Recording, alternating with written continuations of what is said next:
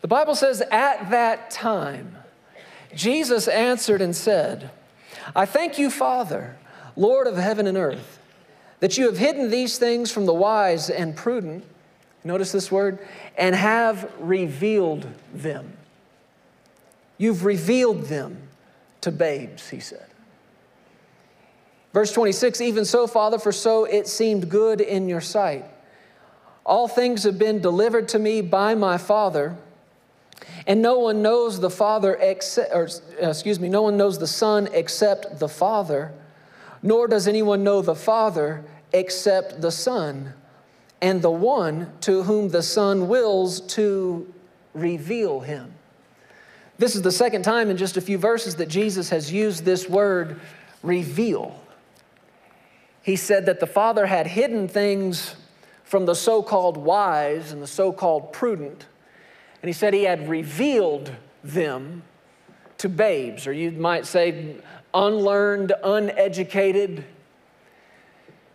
And one of the things we have to understand as believers is that we're not just after more information. What do we want?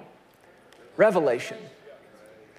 Information's good, but what we want is revelation. Jesus one day asked his disciples, Who do men say that I am? This was in the days before one could Google one's self to find out who men say that you are. And Jesus said to them, Who do men say that I am? And you remember their answer. They said, Well, some say you're Jeremiah, some say you're a prophet, some say you're or one of the prophets. And they had several answers for kind of the, the general consensus, the, the popular opinion of who Jesus was at that time. But then he asked them a far more important question Who do you say that I am? That is the most important question that any human being will ever answer in their entire life on this earth. Who do you say that Jesus is? Not who does everybody say that he is, who do you say that he is?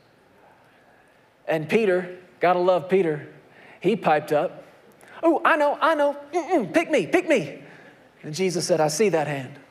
And Peter said, You are the Christ, the Son of the living God. Notice not one of anything, the.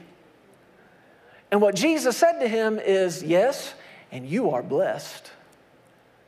Where does this blessing come from?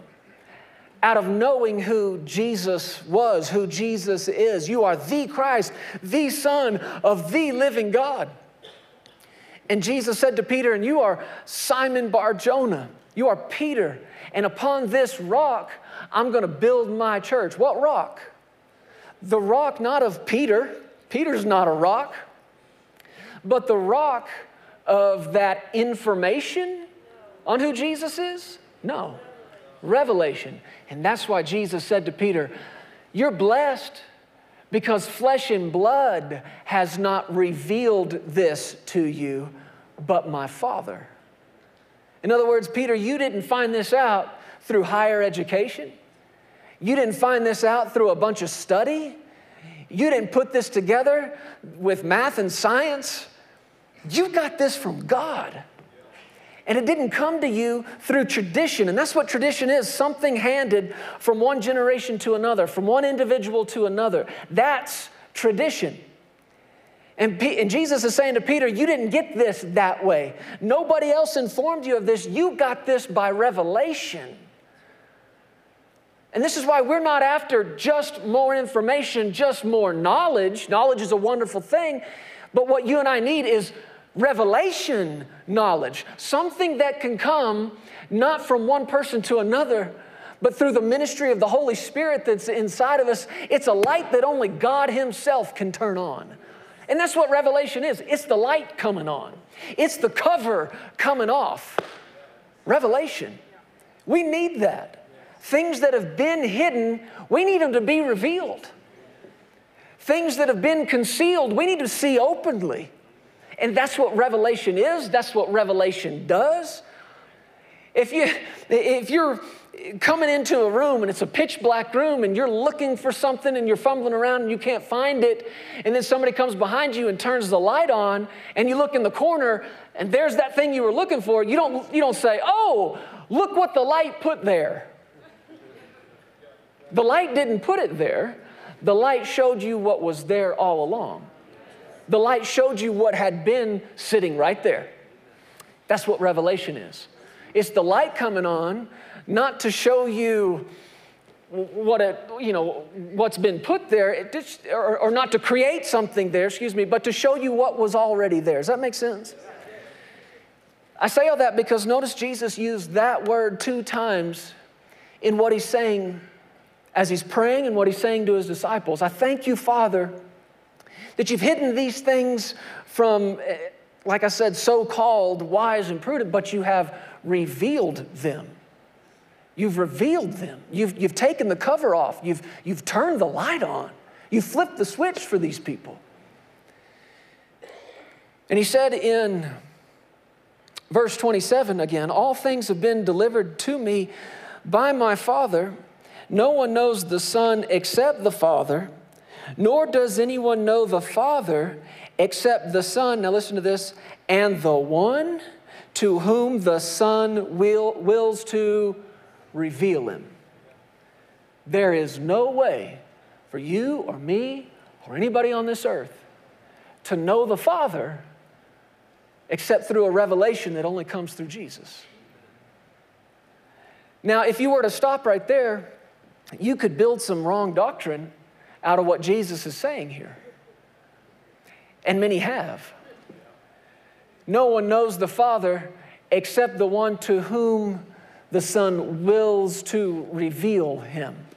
Well, there's some, right? There's some that Jesus wills to reveal the Father to. There's others that, that aren't born again because Jesus does not will to reveal the Father. But Jesus didn't stop there, and he fixed that doctrine in the next verse when he said in verse 28, So come to me all. There you go. Fixed, done. Next.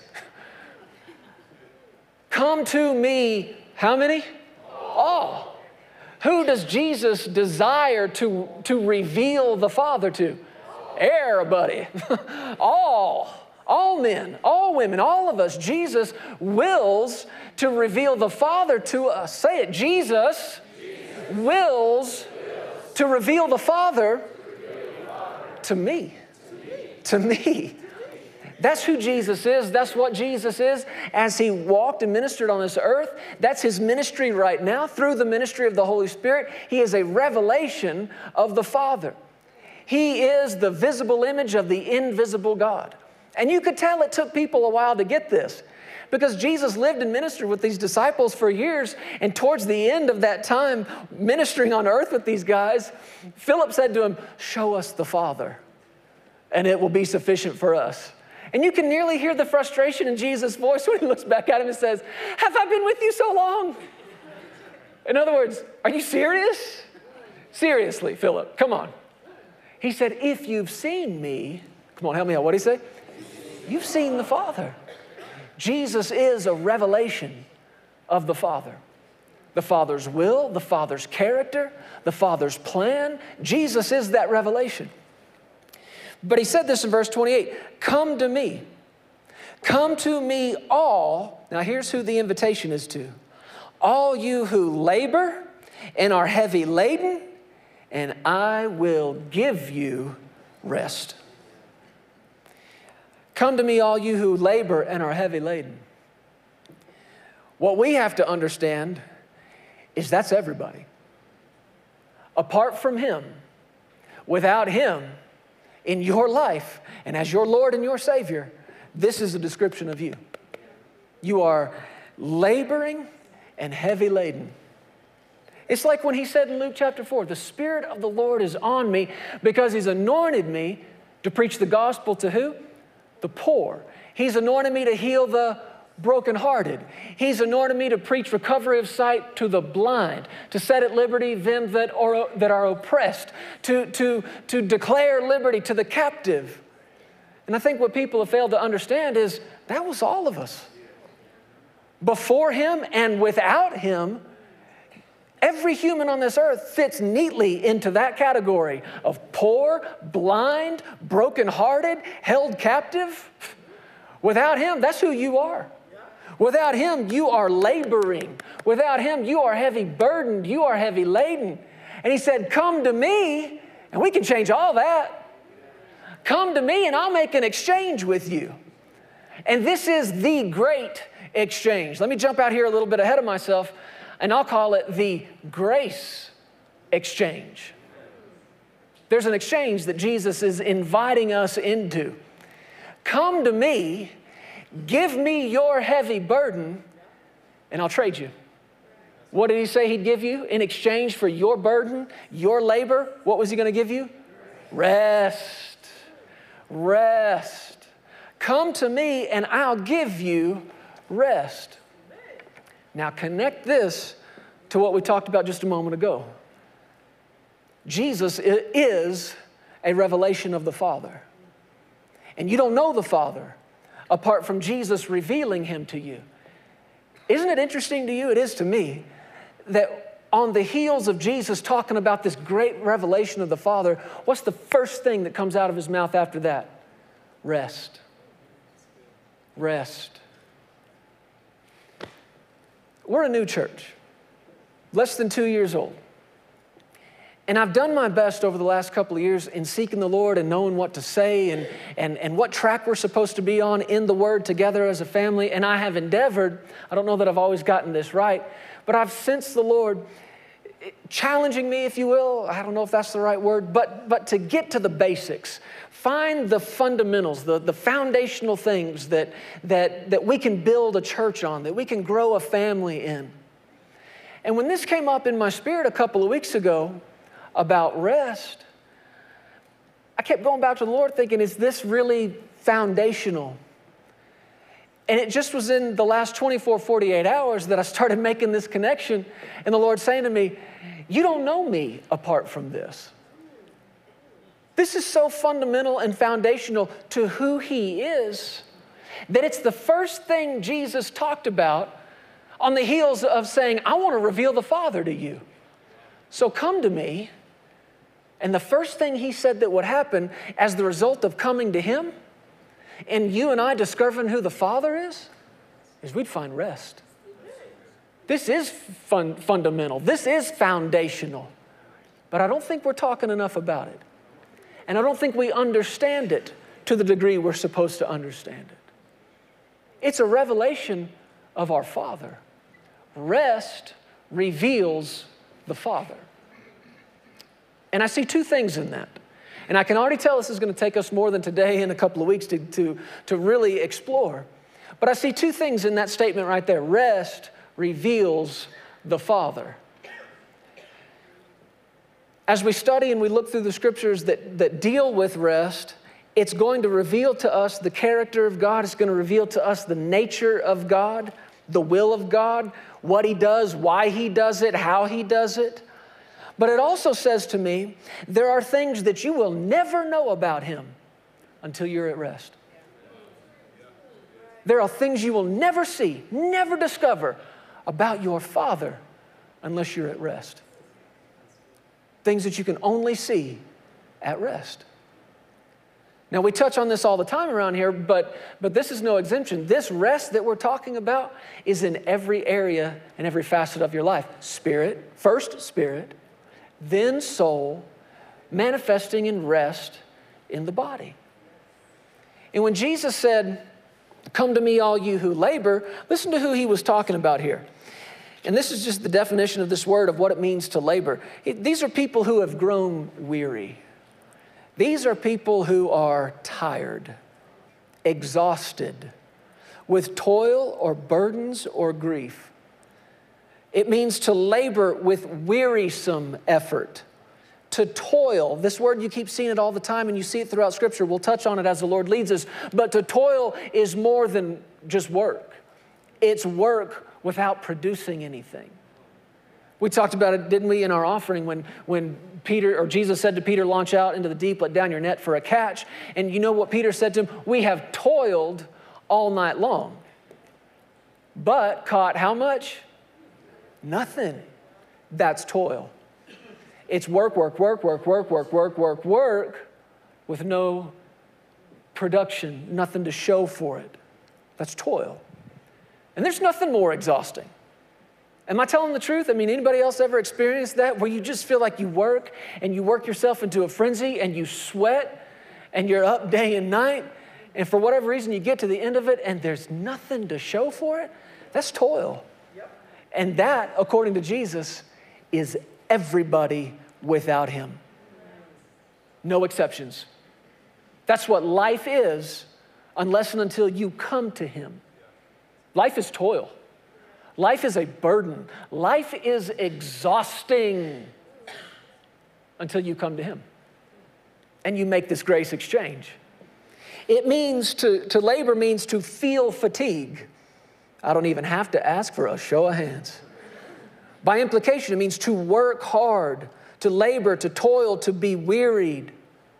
But on the other hand, on the other side of this exchange, this rest actually means to cause or permit one to cease, to stop from any movement, any labor, listen, in order to recover and collect his strength. That's what this rest that Jesus is offering you and offering me, this rest that reveals the Father, what it actually does for us is it enables us, like nothing else can, to recover our strength. Come on, what's the Lord doing in this body this year? Perfecting, establishing, strengthening, and settling us. Where's this strength come from? Hmm?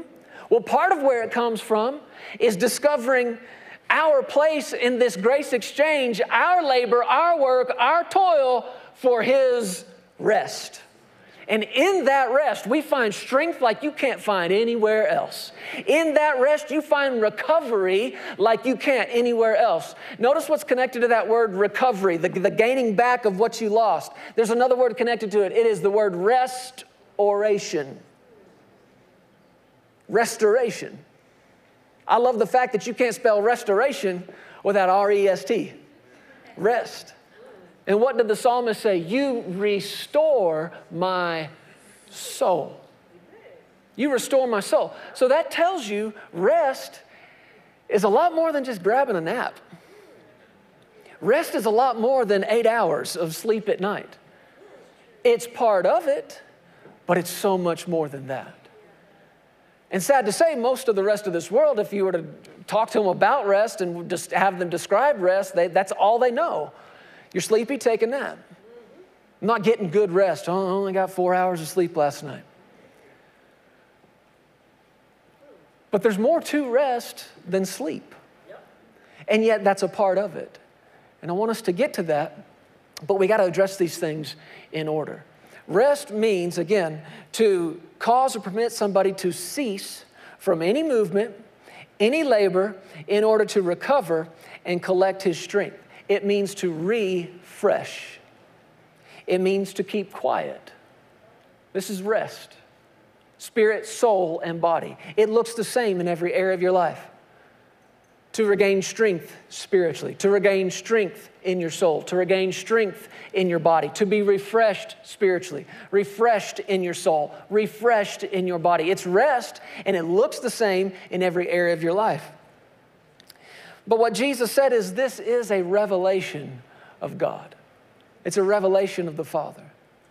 How does this reveal the Father? Well, you go back to the beginning, and I mean the beginning, Genesis chapter 1. And you're familiar with this, you're familiar with what happened on those first few days of creation. Won't take time to read all of this, but let me just kind of give you an overview. In Genesis chapter 1, guys, can I come down here? Are we good if I come down here? Get up in your personal space a little bit. In Genesis chapter 1, you remember when God said, Let there be light, or light be? And light was. It says that in verse 3 God said, Let there be light, and there was light. And God saw that the light was good. He said, That's good. That's good. God divided the light from the darkness. He called the light day, the darkness he called night. Evening and the morning were the first day. In verse 8, it says, God called the firmament heaven, and so the evening and the morning were the second day. Later in verse 10, he says, And he saw that it was good. This is good. God looked at it, he spoke it, created it, he looked at it, and he said, This is good. In uh, verse 12, he says, The earth brought forth grass, and God saw that it was what? Good. The evening and the morning were the third day. In verse 16, God made two great lights, the greater light to rule the day, the lesser light to rule the night. God saw that it was good. Evening and the morning were the fourth day. Verse 21 says, God created great sea creatures and every living thing that moves, with which the waters abounded according to their kind, every winged bird according to its kind. And God saw that it was, He saw it was good. This is good, He said. Verse 25 God made the beast of the earth according to its kind saw that it was good. Then he said, Let us make man in our image, according to our likeness. Let them have dominion. Verse 31, it says, Then God saw everything that he had made. Indeed, it was very good. So the evening and the morning were what day? Are you keeping track here? Six. But that leaves out the last day, the seventh day. And we read about the seventh day in chapter 2. Now, you know, you Bible scholars in here, what did God do on the seventh day? He rested. Now, this is just the next day, and if day one was good, and day two was good, and three and four were good, and day five was good, and day six, it was very good, what do you assume he called day seven? It was wrong. He did not call it good. In chapter two of Genesis, verse one, says, Thus the heavens and the earth and all the host of them were finished. You might say it like this all God's work was finished.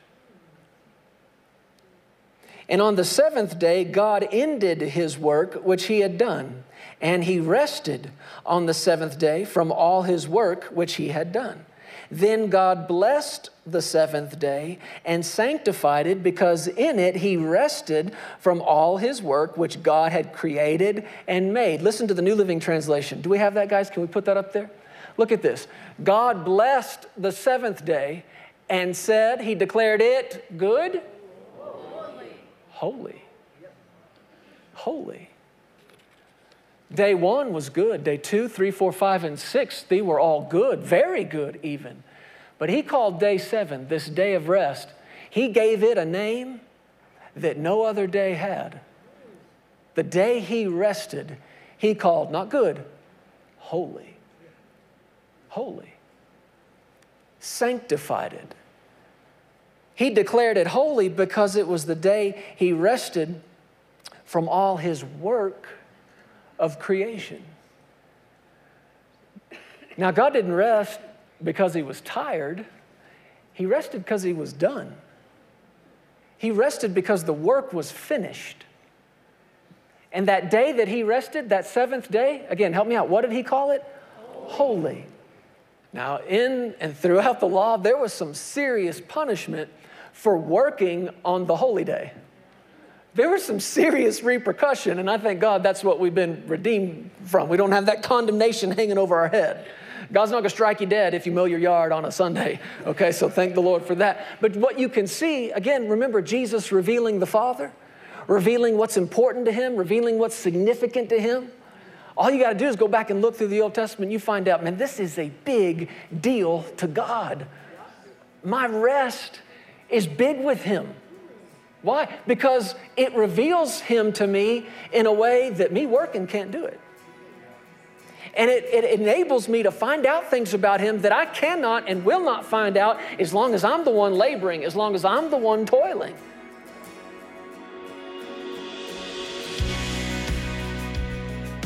Hey, thank you so much for listening to the Legacy TV podcast. We hope you enjoyed this, and if you'd like to hear more of Jeremy and Sarah, subscribe to this podcast and download the Legacy Studios app. From there, you'll have access to the Legacy Television broadcast, the Legacy Letter magazine, and so much more. You can also visit pearsonsministries.com to contact us directly and find out how you can get involved with everything that's happening here at Legacy Studios. Be blessed today. We love you. Remember, you are always welcome here in the House of Faith.